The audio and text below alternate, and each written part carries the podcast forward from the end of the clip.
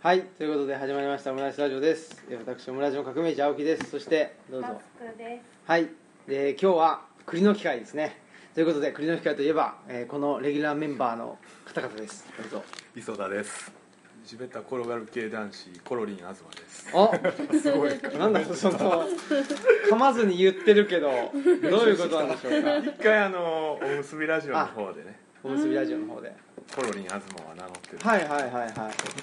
最初2回ぐらいで最初2回ね。でもやめてたものを、こっちこっちでしたと。復活させたと。いうことで、何でしたっけ地べた転がる系男 子。コロリン東コロリーです可愛いでしょかわいい衣装ってなんかもうなんだろうねなんか殺虫剤でやられちゃいそう なイメージはありますねコロリン。ココロリにされるっていうコロリ虫虫コロリうんですね。はいあれおむすびコロリンから聞いてるんですけどあそうなんだでわかるけどね、はい、虫。あなたでもチョコパイめちゃめちゃ食べてますけど大丈夫ですか二個目ですあ二個目ですかめちゃくちゃじゃないで。ボロボロ落としながらねボロボロ落としてないよ。落としてますよ 拾いながら落としてないというこのねすごいですこねれが一個どっ目か。の政治家みたいな本当ですよ本当ですよ本当ですよね虚言に次ぐ虚言という感じではいやってまして、えー今日のね、えー何でしたっけ課題図書はい。はいもう早速行きましょうでこ古の外浄土。区外浄土ですねご愛情度えっ、と志村美智子。はいはいねミッチミッチーですか ねえーっとこれはあれじゃないですか東氏が一番最初にね読みたいん ですとそうでしたっけねそうですようん。そんな記憶がありますけどうんうんなんでですかね何でですかねあの多分三田宗介さんの本に名前が出てきたっていうのから、まあ石牟礼さんって言ったらまずは苦外浄土かなっていうのがあってうん読まなあかんなっていうう、んまあ、前から苦外浄土の名前は聞いてたんでね、うん、ってことででも濁るんですよね。苦外なんですね。ずっそとれがね、苦海だと。でもこれそうだよねなんかそのそれこそあの iPhone とかでね「苦外浄土」って打とうとしても出てこないんですうん。ようん出てこない。ね間違えてもう iPhone ばっかだからで。もいいんじゃないですかあの、うんだって池澤夏樹があの今編集してる世界文学文学全集、川でのあれのローマ字表記が句会になってましたあ確そうなんだかうんちょっと自信ないですけどあの表紙見た時に句苦海浄土になってたうんだん。うーん一応ねこの講談社の講談社文庫のねその想定のとこにはね一応「苦害」とねうんあの振り仮名を振ってありますんで句会感は出ますけどねどうい濁うこと濁った方がった方が苦苦海し苦海苦しそうな。だってうんねうん苦害浄土だともうものすごいそのねあの濁点多いじゃないですかゴジラ的なね、うん確かにね それはあるわキングギドラうん会場だとなんかまだ苦海浄土って言うとまだちょっとねうん綺麗うなねん、でも仏教用語で一般的に言ったら苦海ですよね普通にあそうかそうか苦海っていうのもこの最初のところにこのなん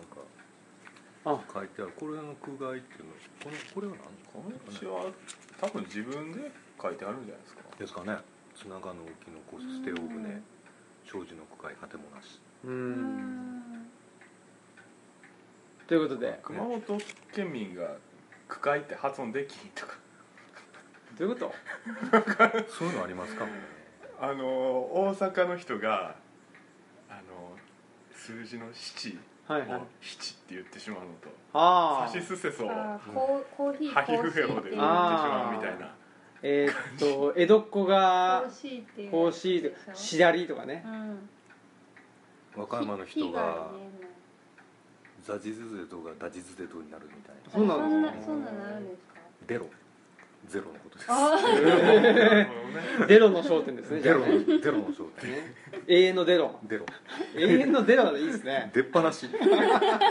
永遠永遠にデロ永遠にデロそんな感じのいいです知らねなかった知らなかったうんなんかそれはまた親切ですよねでもねうん熊本県民は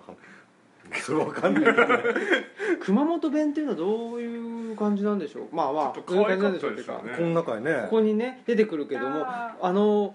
僕全然馴染みがなくて熊本弁にはあはあはあ全然ねあのはっきり言ってどう発音してんだろうかっていうのが分からずうにん読んでたんですけどあんまり九州のね言葉にもあのー馴染みがなくてうんうんで確かうんあのうんどこだっけな宮崎はいはいはい宮崎の人がねひあの何人か知り合いでいてその人たちはなんか東北なまりみたいな感じだったんですよあでもそうかもね私もそう思います、ん宮崎の友達がいて男子バレーのことをダンスバレーって言っててダンスバレーみたいなーダンス かと思ったうんうんあほーんとそうでしたようんだからあのほら何でしたっけ柳田国夫のあのー下下牛牛じゃなくて、下牛下牛校とかって、あれってそういうなんか鉛の話じゃなかったでしたっけ僕読んでないんですけどあーでほらあはいはいのはい同心円的にはいはいねはいはい東北あ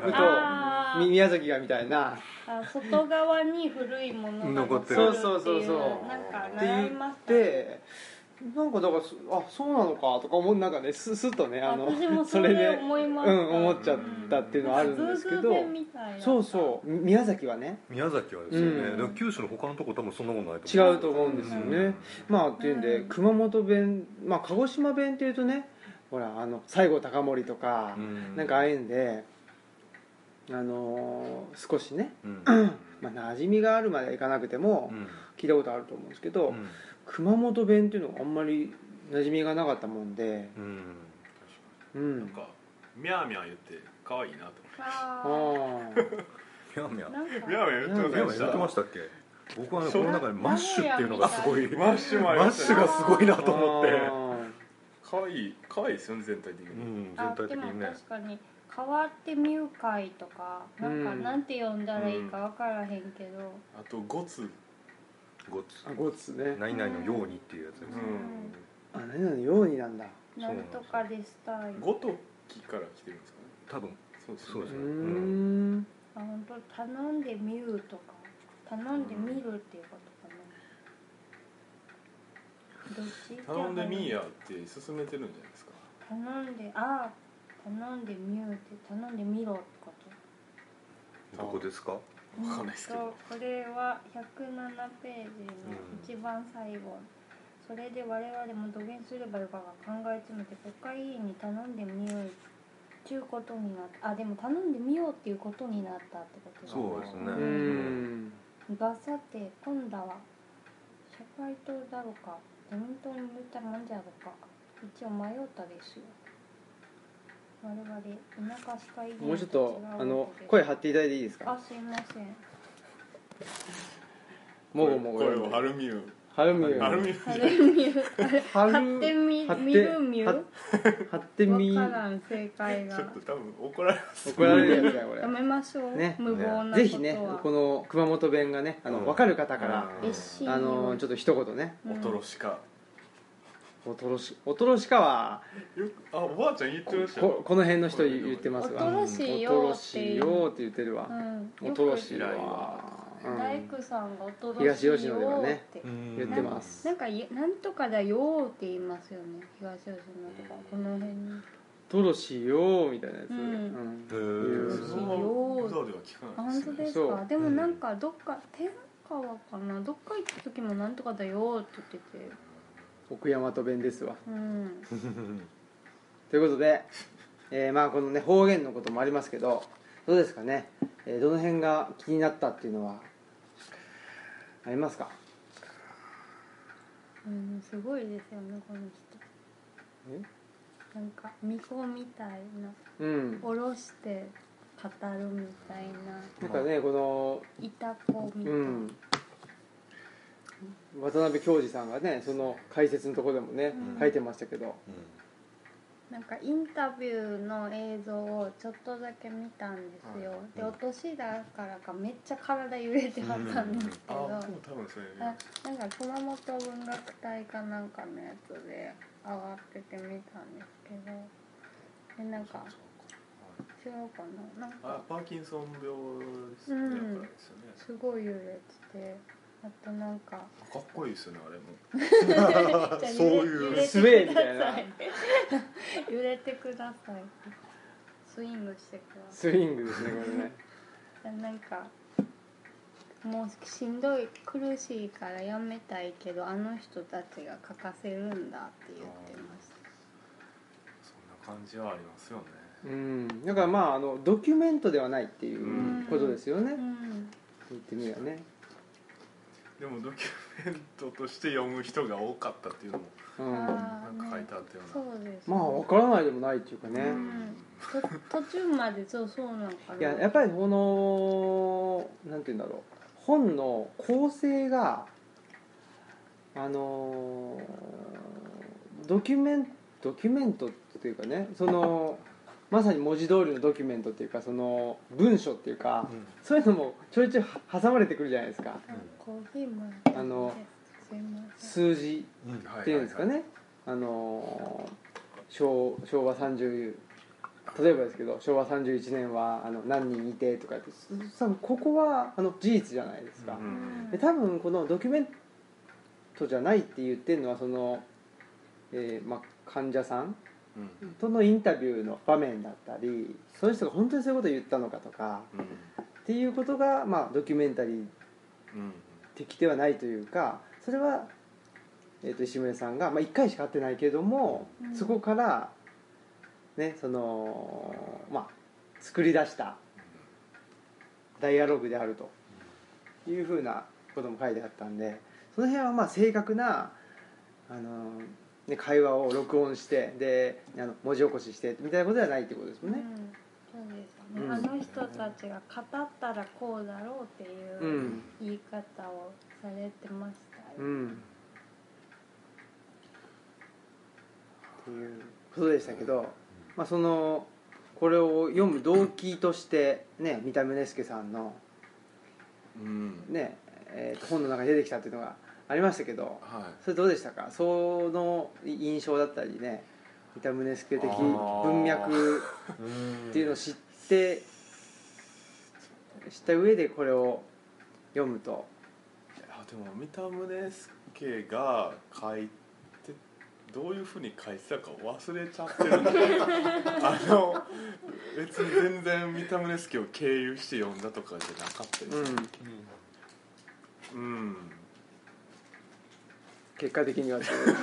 だから前にその三田宗介さんの文脈としてはその文明と反文明みたいあなああ話だったと思うんですよ、うんでそういう文脈であの水俣病っていうのは、まあ、人間の文明がもたらした負の側面みたいなうんうん感じで語られてたと思うんで、っていう話をした時に確か磯田さんが、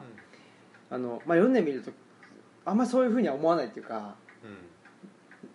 うまあ、そそれだけじゃないよみたいなんうん話をしてたと思うんですけどその辺は磯田さんとしてはうんなんどう思いましたかなんですねあのなんで僕はそういうこと言ったのか全然思い出せないんですけど、はい、みんな忘れてばっかりだうんあのーこれのそのえっとあそう渡辺教授さんの解説で書いてあったけど、その本当ではなくないけれどもこう美しい世界として描いたみたいなことが書いてたけどそういうのを知らずにずっと読んでて確かにこう水俣病以前の世界っていうのがちょっとねあの語り語りの中で出たりして綺麗ではあるんだけど。うんその中でやっぱ同じようにこうあの女の人が貧乏なので買われていった話とかも出てくるじゃないですかう、んであとあのなんていうかこうこの人たちの中でもなんていうかこう立派なこととそうでないことの差っていうのはすごい強くってだからなあの、えー、と誰かの親がそのなんでこんな子供になってしまったのか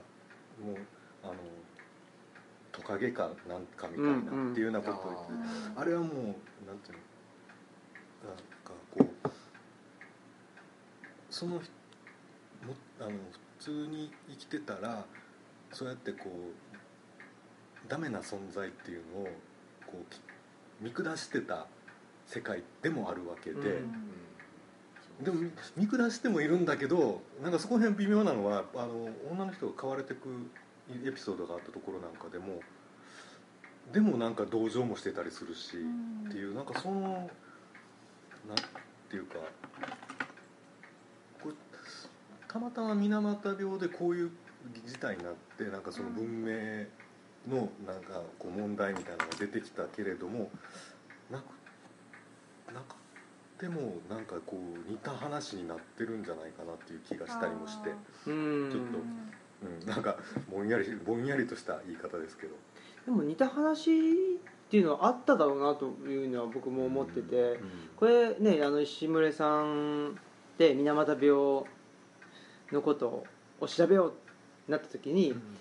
あの何したかっていうと、うんあの足尾銅山のあーこと調べるじゃないですかはいはいはいはいまあまあいわゆるまあ近代化したうん日本の郊外ですよね、うっんていうの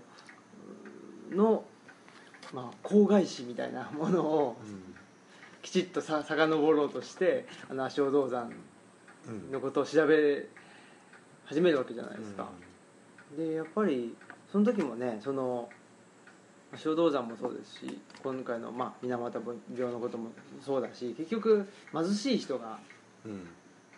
まあ、そういうあの害を受けるとかねうんでそういう世の中ってどうなんみたいなのが郊外市の中だとうんやっぱり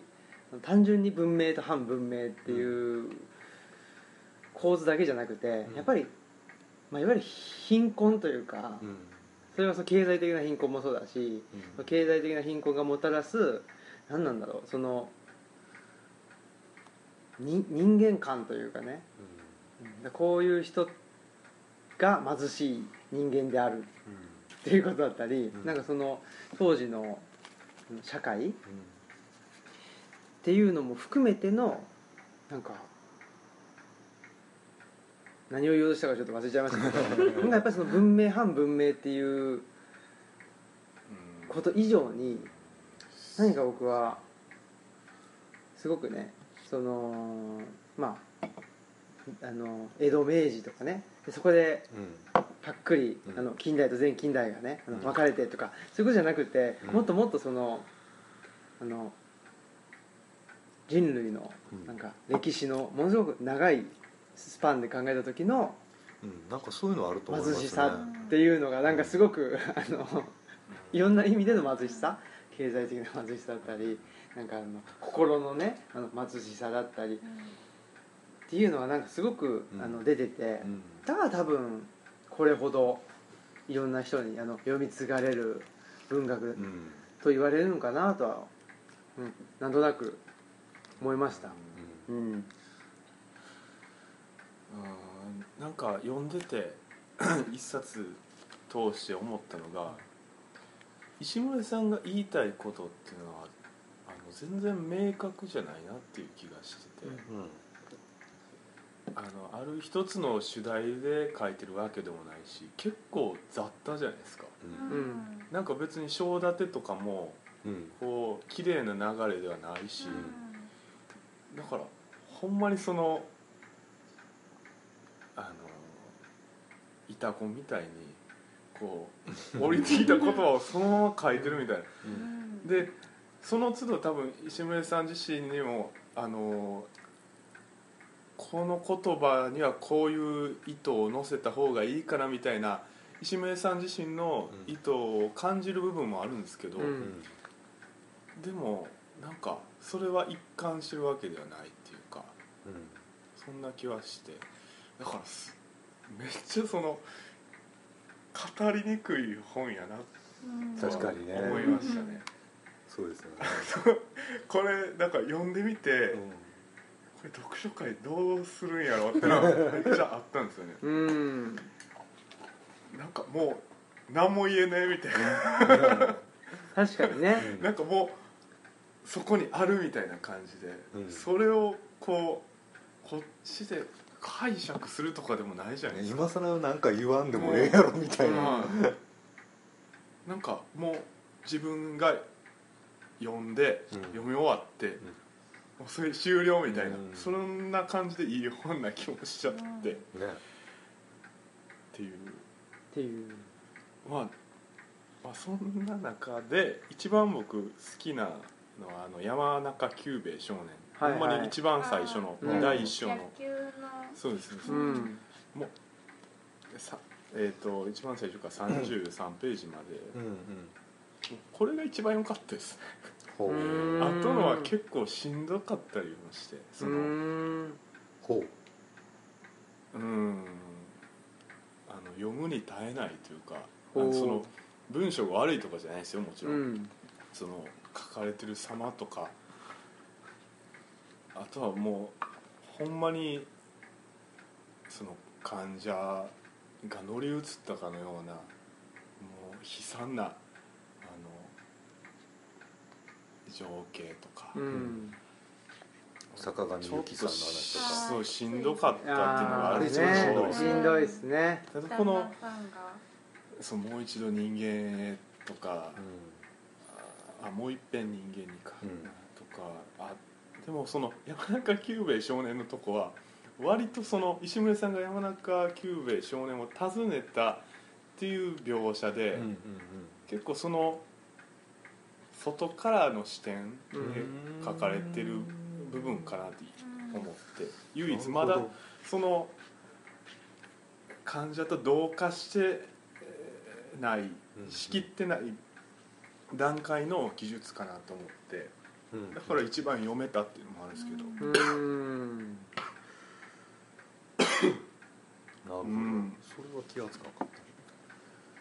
確かにそれがあったからなんか全部そうなのかなとそ思ったうらですねなんかこの調子でなんかいろいろな人を訪ね歩くのかなと思ったら全然そうじゃないそうですねだから導入にこれを持ってきたっていうのはうまい采配ではあるのかもしれないですこれでこれ騙されてみんな読んでうんよ読めるかなって思ったらそううんなんかでも本当そのなんていうのいろんな書き方うんが結構詰まってるっていうでしそょそれうは確かにそれは意外でそううんですよね、うんなんかあのミルク飲み人形のはいはいあはれとか結構なんかいおあのか女の子おね母草さの親のとこやんね、の視点っていうか、結構お母さんに寄り添ってる感じがしてう何も感じないってみ記者の人とか言うけど、うんじゃああの子はどうして涙を流すんだみたいな、うんうんそこはなんかすごく急にあなんていうのその寄り添っあたそうですね感じがしてなんかだから急になんかねそその人の視点にグーって入っていたりとか、そうかと思ったらまあ一定程度あのー事実をね、うんの描写してみたりそのデータを並べたりでするそうそうそうそうデータを並べてね、あとはなんていうのあの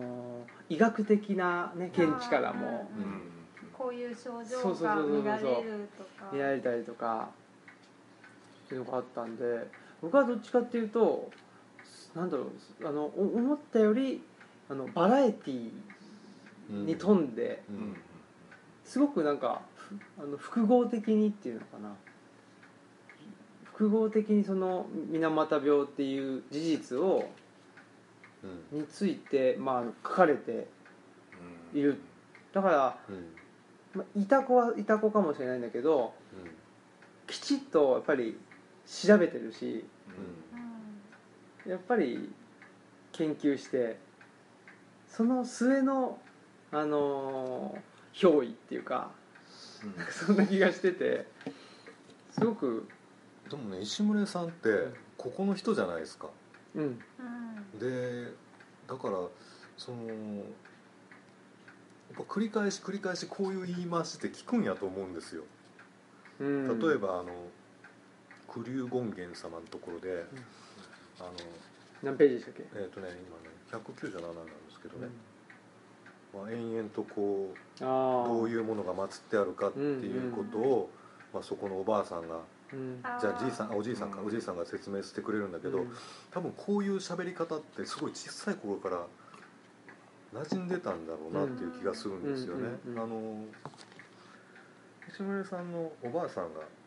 結構あのちょっと精神を病んでた人とかでずっと一緒にいたっていうのもあるし、なんかそのこのどの文章あの、えー、とその憑依したようなって言われてるやつって例えばそのさっきもちょっと言ったけど坂上う由ん紀さんのねとか、うんこれバッと読んでて思ったんだけどこの人こんなに流暢に喋れるはずないからなと思って。うんでそうですよね最初、えー、と149ページのところでその実際にどういう喋り方だったかみたいな「ううちはく口がようももとらん」って言ってなんかうね、ん書いてたでその次あたりからすごいさらすスラスラ喋ってるんであのまあこん本当はこんなふうには喋ってなかったんやろうなと思いながら読んでて、うんでもうやっぱりそれは石村さんすごいこ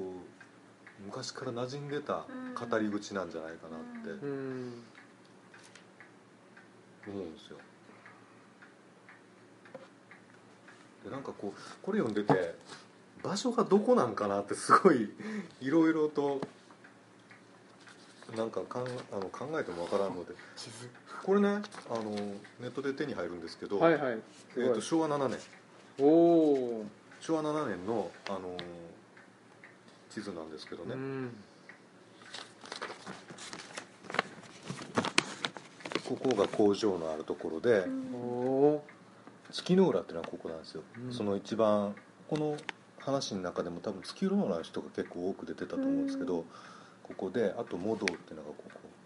鹿児薩摩との境うんと島あ湯道かであの石村さんなあの場所移ってるのであれだけど最初は水俣のこの辺に住んではったんですよね中心地っていう感じですねうんあの工場の近くの新しく開けたところ、うんでその後トントン村ってとこ移るじゃないですか、はいはいはい、ではいトントン村なんて地名ないし、うんまずでトントン村と呼ばれていそうそうそう多分地元で呼ばれてたのかもうひょっとしたらなんか石村さんの造語なんじゃないかなって思ったりもするんだけれどうんあの呼んでたらあの非病院うん避けるって、うんだからあで非病院ってそういう名前の病院があったのかなと思ったけどあれちょっと調べてみたらその伝染性の患者を隔離するための病院っていうのがあちこちに作られたらしいんですうよんでそれが水俣にもあって、うんその非病院っていうのがそのトントン村にあってっていう話があったもんでその非病院っていうのがどこかなと思ってたんだけどもちろん今はなくってでその非病院後だにあると言われているのがこあの何だったっけな高齢者福祉センターかなんかやったんかなっうんていうので書かれてたブログがあったんですよほうでそれ見たら位置的にはねここうんこの水俣川のここに、うん、水俣川の右側になりますね、うんここには病院ののマークがあるけど本当だ多分ここなんですよほうでちょちょっと上から見るとこんな感じですごいこう今は全然違うんですよ今は全然違うんだけどこの当時はすごい道も山あの山の中をずっと通ってる多分人が歩くのがメインな道だと思うんですけど。うんですごいこう山の中だし海にすぐ近いうんうんロケーションでうんうんうんうんうんうーんうんここがトントン村ではないか多とい分うここやと思うんですよおねおこの辺だと思いますおおだからあの水俣病が発生したところとはちょっと離れてるんですけど、うんこのね、ちょうど工場挟んで反対側にあうるんんで、うんだけどこうこの海を通じて、うんえー確かどっちか型のおばあさんがこの湯の湖っていうところの温泉地の人だったので、うでもんこういうところとかとつながる世界やったかなとうん思うでやっぱり漁師さんの言葉とかううんんっていうのにすごく親しんでたんかなっていう気が、うんうんうんそうですね、うん結構あのね薩摩との境目なんですよねそうですねもうねここの、うんあのーこのでモドウのうんこの下このちょっと南はもねうえ鹿児島、鹿児島ってことですもんねうんうん、サブタイトルは「みんなの旅を」ですもうんんねいやなんか「我が」って何なんだろう最初思ってああたまあでなんかそ,、ううんそうでないとなんぼなんでもこんなに喋れんやろとあのーうんゆゆきさんにしても、うん他の他の登場人物のうんこのゆりさんのお母さうんのんうんね、話とかにしてもですよねインタビューでもなんか自分のことをそんな喋ったこともない人たちというのがいて、はあはあはあはあはあはそあの人たちがまああの私に話させるんだとか書かせるんだみたいなことをずっと言ってましたね。ねあそれはでも本当そうかもしれないですね、うんだってインあのこんな風に喋れないですうもん、ん、そうでしょうね、うんす普ご、通はいねすごいなんか理知的というかなんかすごいいろんなことが見えてる話し方でうすね。んうんだからあのなんでしょう僕はほんまあさっきも言いましたけどすごくそのバラエティーにあの富んでいて、なんかあこういう本が何かで書けたらいいなってすごい思ったっていうだからあのなんだろうすごいそのうんあのそうですねでだからこういう本をね書ける人はすごいなとも思うしうんあこういうのってなんだろうなその単なる、うん、とジャーナリズムでもないし単なるなんかあの詩小詩詩小説とかねあの、うん社会社会小説でもないしなんかすごくやっぱり表現の仕方がうん本当にあの面白いっていうか、うんうん、だなと思って読んでましたね。東さんこの「誰闇」っていうのやりたいんじゃないですかああそうですねこのなんですか一緒282ページに書いてあるんですけどあの漁師さんたちがあの磯沿いの道をでの片はあの脇で、えー、理は何でもよくて雨よけ風よけ日中よけ船底を焼いた後のよけその他片っ端に思い思いついて誰闇疲れ直しの先を23倍やるっていうあで通りかかったら呼び込まれるっていうねうん、まあこれや何やかんや理由つけて飲むと飲む そうとそうそうそううん最高ですねそうね漁師カルチャーねこれねうんこここれなんかすごい楽しいなとか思ってこれもっと農民も見習わなあかんやっぱり農民カルチャーとね漁師カルチャーはやっぱ違うでしょうねやっぱりさ、大変ねだって育てんでいいっていうのがあるじゃない ですか確そうか 育てる手間って半端ないですからねうんあーその点はすごい漁師羨ましいなと思いました、う海っんてめちゃくちゃ豊かですうよね。ん取りゃいいんだもんねうんまあ、そそう 言ってしまったら怒られるんですけどかにまあこれ読んだら取りゃいいんだなって感じですよね、うんまあ多分網入れときゃかかるみたいなうんそうかそこが大きな違いなんだねそうですね育てるっていうのとそう取るそうなんですまあ獲得するとそんでなんで育てなあかんかっていうと野菜は野生植物じゃないからでほうほうすよねもう飼いならされてるから言ったら家畜植物みたいな感じなので、人間が手をかけてやらないといけないってうんいう、まああの制約が、うんまあそれが楽しくもあるんですけど、うんしんどい時はしんどいです、うん っていうのですごい羨ましいなとは思いながらうん読んでた部分はあります部分があるんだうんそれいいですねそのその読みはね実感がこもってる、うんだって言ったら収穫だけしてるようなもんでしょそうですね確かにねね雑草も抜いてないしみたいなねそうそう種まきもして種るまきもしないし何もしないで山菜がしないでって言っちゃダメだけどめちゃくちゃあるみたいなそうだね野菜がめちゃくちゃ豊富にあるみそうですねたいな感じ確かにねそんなないですうもんねんまあでもそのどっちもやってた人もいるいたみたいなうん技術はあったじゃないですあかりましたね、ううんんで僕その気に入って線引いてる部分があって、うんそれはその山中久兵衛少年のところでうん13ページなんですけど、うんもうこの当時の時点で結構もう漁師せがれが漁師にならないとか、ううんん田んぼを継いでくれないとかっていう問題あったみたいで。うんでその13ページの最後の方であの彼らのせがれたちも娘たちももう田んぼの水をいつ引くかいつ落とすかある夜には隣のあぜのどこを切って自分の田んぼに水を落とすかそうしたあ後のあそうした後のあぜをどう塗り直しておくかなどということを知らないのであるうんそこめっちゃいいなと思ってその時点で ねあのいやこういうこともやってたっていうことですよねまああー田んぼをやってたっていうことで,、うんうんでしかもその隣の田から水盗んでるっていうそういうのが結構日常茶飯事として、ううんんこれ盗んでるっちゅう話じゃないですかねそうですそうです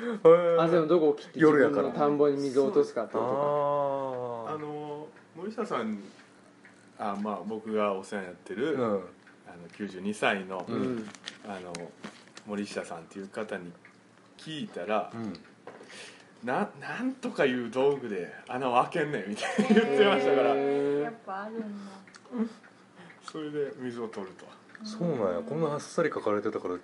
そこ全然気がつかなかったですそそうれもはうめっちゃ良かったですねねあでもこれはうんそうか石村美智子の村っていうことはトントン村の領百姓たちあそうなんですかねねううんんうんそうですね多分なん でね悪いこともしてるうん、うんまあなんかでもなんか悪いことっていうかなんかいたずらみたいなうんニュアンスというかあのお互いやってるみたいな感じですよねうんだから結局プラマイゼロみたいなうん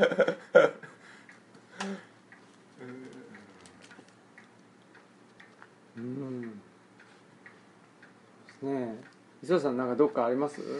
ここいやがーもうなんかいろいろあってねなんなんやろ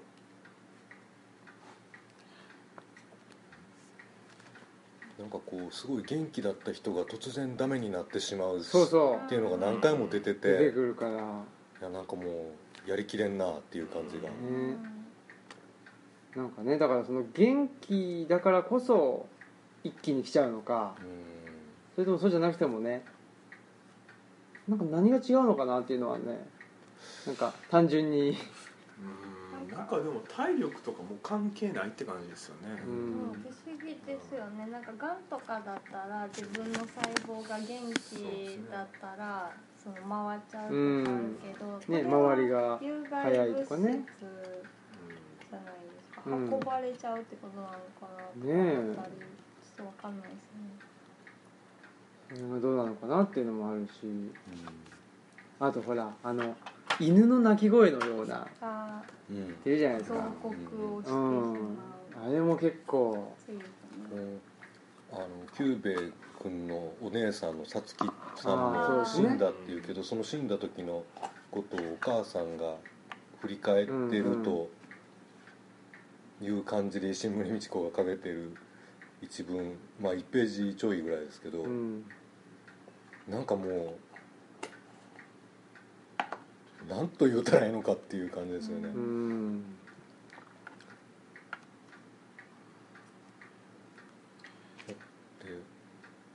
でね、そ直前までそんなことになると誰も思ってなかった人たちがそうね、うんだから単に死ぬじゃなくてこう人間でないかのような姿になって死んでしまうっていうね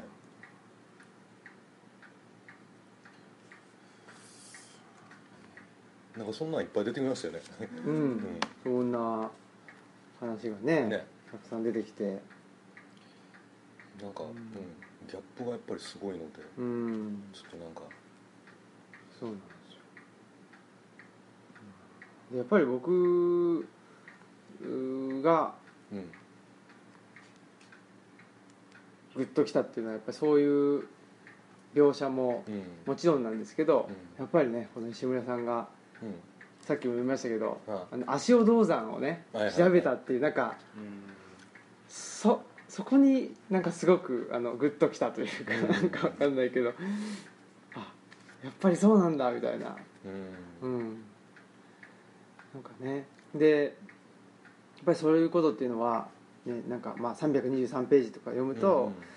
我が資本主義近代産業が体質的に、えー、仮想階級、えー侮辱と共同体破壊を進化させてきたことを指し示すとかねちょいちょい、なんて言うんだろうでかいことも言うっていうのがね、うん、あこういうことも言うんだみたいな、うん、なんかその辺がすごいなっていうかねなんかもうぐーっと一人の人の中に入ってその人の視点とかうんその人をぐーっと描写したかと思ったらうん、バーってもうなんかすごいあの引いてあの俯瞰でねうん、話すとかね、うんそそれのなんだろう、まあ、えあの映画的っていうかなんかそのパッと表情映したと思ったらなんかうんガーッとあのカメラ引くみたいなで前景映すみたいななんかそういうなんかねあのえ映画的快感じゃないんですけどねうん、その辺を僕はちょっと感じたなっていうのはうん、ありますね、まあ、あの映画化されたね多分え映画化されてますよねえ多分されてるんですかいやわかんないけどいや、知らんけど。されてそうそうじゃないですかできへんのちゃいます。いないのかなわかんないけどに厳しそうなんか人間の現存在に対する問いであるみたいなこともありますよねそれがすごいいいなとうんうんうんうん僕ねこの中でね好きなせ好きなっていうかね はあこういうふうに言うんやと思っうたんうのが、んちょっと全然違う話なんですけど、はいはいあの60ページのところで、 61はい、の一番最後のところで、はいあの千助っていう老人がいるじゃないですか、はい体がやたやたら丈夫な、うんででこう風呂風呂にも入らない、うんで風呂に入れと勧める娘を警部するように見ていつも言ったこと「お前どんなごつ病弱頃なら言い出せらず今時の軍隊のごつ今今時の軍隊のようにゴミもクズもと兵隊に取っておらんじゃった頃に選び出されて戦に取られた」っ ていうなんかねあこういうふうに見るんだと思ってこうんの辺このぐらいの人って、ねえ日露戦争、そうそうそうそうねこれいいっすよね確かに ねすごいそうそうだからやっぱり日露戦争の時に戦争い行った人たちと、うんこのね、うんまあ、日中戦争の,、あの日中戦争とかその俺のじいちゃんディスりやがってこの野郎と思って、そうそう日中戦争から帝王戦争にね、うんあのあのねあの徴兵された人だとかやっぱ違うぞっしてかいしうことゴなんミでもしょうクねズもってよう言うたらすよごいっすくよなねと思って さすがやなうん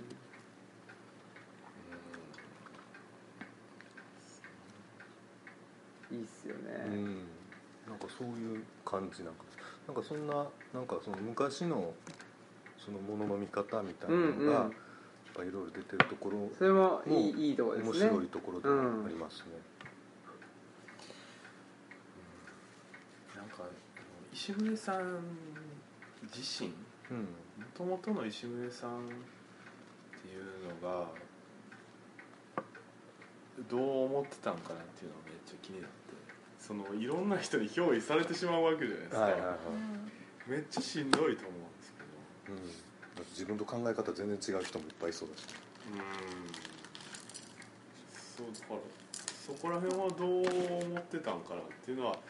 読みながらちょっと気になってたんですけど僕はあのえっと東さん読まなかったですけど「椿の海の木」ってまだ読んでないんですよあれね石役さんがなんか勧めてたっていうので僕ちょっと読んだんですようん半分もいってないから3分の1ぐらい読んだんですけどねなんかずっとあんな感じの人生やったみたいあなーそのひなんていうか別にこう自分を殺してるわけじゃないんやけど人のこう言葉をどんどん取り入れちゃう感じがうんしました、それをうん読んだ感じではだからそれがみん普な通や普通なんちゃうかっていうまあ確かにそうじゃない状態を逆に知らないからそれが当たり前と思ってるのかなで誰も彼もってわけでもないと思うんですよね、まあまたねそうあのですこねれが、うんでもパッと見ちょっとすごい変わった人ですよね確か に確かにあのちょっとただもんじゃない感じが僕はそっちの方が自然な気がするんですけどねの脳ないのかななんか自然っていうかそうっすかそっちの方がっていうその自分の言葉も相手の言葉ものはあまりあ区別なくーうんうん言う方がなんか日常的というかうんうんうーんそんなねなんか自分とかなんか相手とかはっきりしてるかなと思ってうんうんあまあそれはそうですけどここまで でもなんかそのな再現率高いとしんどくないみたい再な現再現率なのかねあーあのでも唯一唯一かわかんないですけど僕たまたま線引いてたとこがあってその、えー、147ページ「5月」っていうああの章であの漁師の鎌鶴松はいはいはさんにうん会った時い、うんの、あのー鎌鶴松がし死につつあった眼差しはまさに「魂魄この世にとどまり決して安らかになど往生しきれぬ眼差しであったのである」っていうので、うんその後に「その時まで私は水俣川の下流のほとりに住み着いているただの貧しい一主婦であり」なんていうんですか、うんアナンあんなうんああんなんじゃわベトナやムのからうん天軸を思う詩を天にぶつむつ向けてつぶやき同じ天に向けて泡を吹いて遊ぶ小さな小さなカニたちを相手に不知らぬい海の干潟を眺め暮らしていれば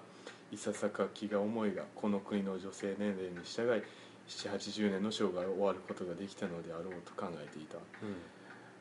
いやなんかだから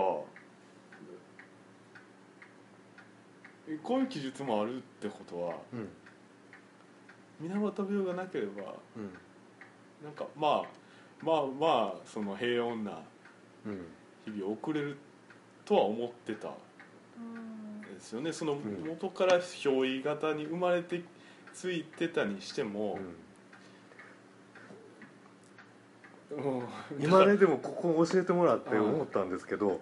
カニと自分一緒って思ってるんですよこの人、うんまあそれは確かにね やっぱりちょ っとその時点でなんかこう共依しやすい人なんだなというふうに思いますよ思いますいねや今言われてでも気がついた初めて、ではいもその後にねあの自分が人間であることの嫌悪感に耐えがなかったって書いててだから、うん人間じゃ ないあー半分人間じゃない人なんかあなーとは思うんでもなんかそんな感です覚、ねいやだからそそれやのにうんどうしても自分は人間であるし、うんしかも同じ人間がこうのん起こしたこのうんうん悲惨なうんうん出来事っていうなるほのどがあってっていう、んんそこですごいなかなか辛い思いをしたんやろうなと思ってて。うんあーもううんなんかね松村博士ってね知ってます知らないです松村博ま、増村増村博士なんかあの「銀河鉄道の夜」のアニメとかのえあー猫の絵描いてるああ人はいはいでなんか猫のキャラクターが多いんですよでその人も水俣病の報道ではい猫の実験動物実験毒を与えてめっちゃ苦しんでるっていう報道を見てであ人間殺さなあかんって思って それでデビュー作はいの「霧にむせぶ夜」っていう作品を書いたんですよでなんか猫が一生懸命人間だけ殺したらはいはい安泰やからは猫は死なずに人間だけ殺すにはどうしようみたいな会議を開いてるってそのでも松村弘も猫に同化してるのかなっていうあーでもめっちゃわかりますけそどねれおたまじゃくし事件とあーは同いじ感情じゃないですあかのそれやっぱ田んぼやってから特に思いますね、あのなんすかね他の生き物になれるんやってめっちゃ思いましたうもん、うんんうんそのそれはその詩的な表現とかではなく実際うんうにんその生物学で言うならその表現系としてうんうん やしあのだんだん自分が人間から離れていくみたいな感覚があってで離れてしまうと人間の行いをもう許せなくなるみたいな、うんうんなんかうんでもやっぱり自分は人間やってっていうその悲しさもあったりしうて、うんん悲しさか悲しさですよね悲しさ、うんまあね人間だから石森さんもこうやって文学書けるわけやし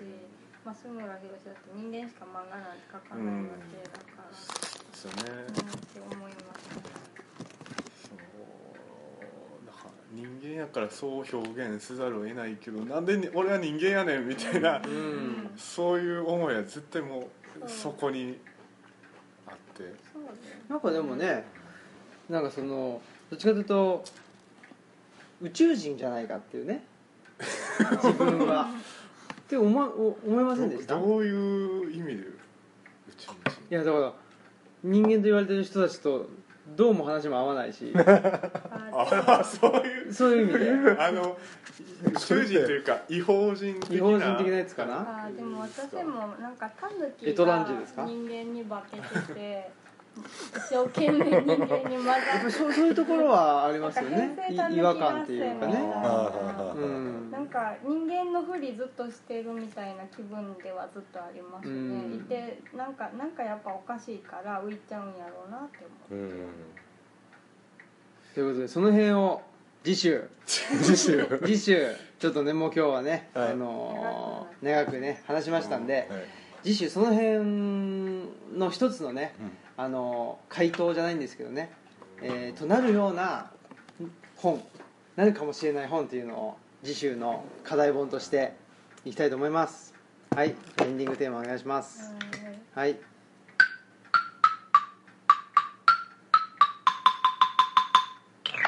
おおなんか最後パにチパチパチビューってやったらあの全部 OK みたいな感じじゃないですかちょっと見抜かれてますねこれはうんえ なんかそれがないと終わった感じがしないっていういやでも今のはそれがなくても終わった感じしましたあ本当ですか、何なんでしょうねうんということでねえーまあもうね長くなってしまいましたので、ははいい、もうさっさと終わりたいと思います、えーということで今日の、えー栗の機会久しぶりの栗の機会のえっと苦外浄土ですね石村美智子さんの苦外浄土を語る会うん語れたのか果いやたしてでもうん苦外浄土にあの似合ったこうこのまとまりのなさなさは出せたんじゃないですか あのうんねこうしかならんでしょう、なんでしょう、うんでもやっぱりいやこうなるっていうのは非常にいい本だと思いますよ、うんそそううですねね一つの回が出ちゃう本って、そうですねまあそれだけのもんそれだけのもんだっていうことなんです 何様だっちゃう話ですけど、いやいやいやうん、ということで、えー本日のお相手はオムラジオ革命児青木とマスクと磯田とコロリン東でしたはいじゃあまた来週ですさよなさよならあー